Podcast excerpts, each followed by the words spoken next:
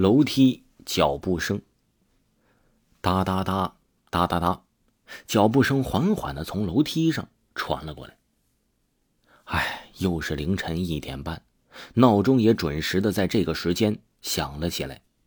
张涛紧张地盯着门，可这时脚步却在门口停下来，再也没有响过。张涛开始回忆起了三天前发生的那件事情。他搬进这间公寓的时候，仅仅是因为这间公寓的价格廉价，可是他并没有想到这公寓的廉价却是有原因的。起初进入这间公寓的时候，一切都是很正常的，而后凡是遇到下雨天，晚上总有一个人穿着高跟鞋的声音慢慢的走上来，在他公寓的一零二二的门口停了下来，然后就没了动静。楼上并没有门眼儿，所以他并不能通过门眼儿看到外面的人。刚开始他以为是什么人找他，可是喊了几句也没人答应，所以说并不可能是熟人，他也不敢打开门。而且他刚搬来没多久，也并没有朋友知道他搬过来的这件事情啊。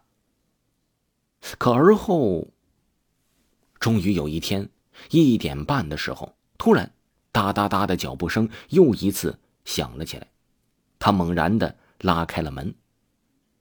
屋外竟然整齐地平放着两只红色的高跟鞋，他吓得一把就关上了门。难道自己这是撞鬼了吗？时间又回到了今天，张涛居然还盯着房门观察，却一直不敢开门。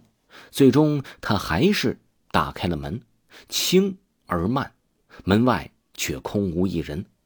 他又看了看下面，天哪，还是那双高跟鞋放在了地上。他觉得有人在整他，愤怒地举起了高跟鞋，朝着楼下猛地一扔，很快鞋就倒地了。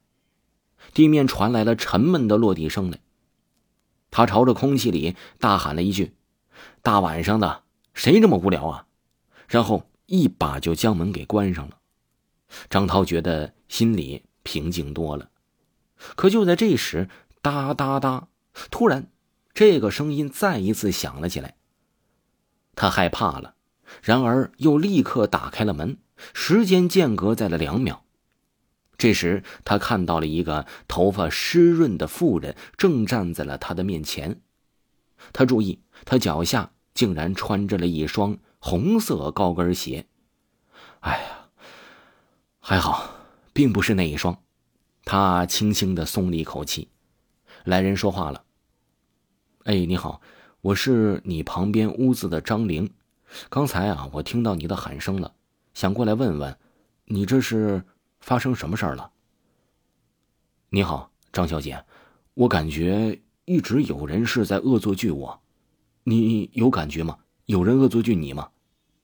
张涛微微地压制了一下自己的情绪，说道：啊，你也看到了吗？张玲额头有些不对的突然说道：看到什么了？张涛反问道：那双红色的鞋呀、啊、张玲回答道：啊，他竟然知道这双鞋吗？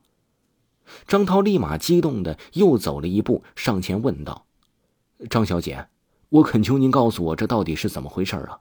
我刚刚搬进这家公寓，我什么都不懂，这已经打扰到我平静的生活了。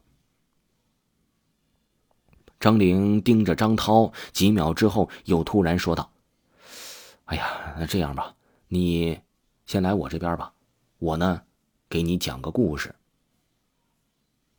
随后张涛就来到了张玲的房间，他注意到张玲桌上有不少的安眠药，似乎张玲是个失眠者。张涛指了指桌上的安眠药问道：这……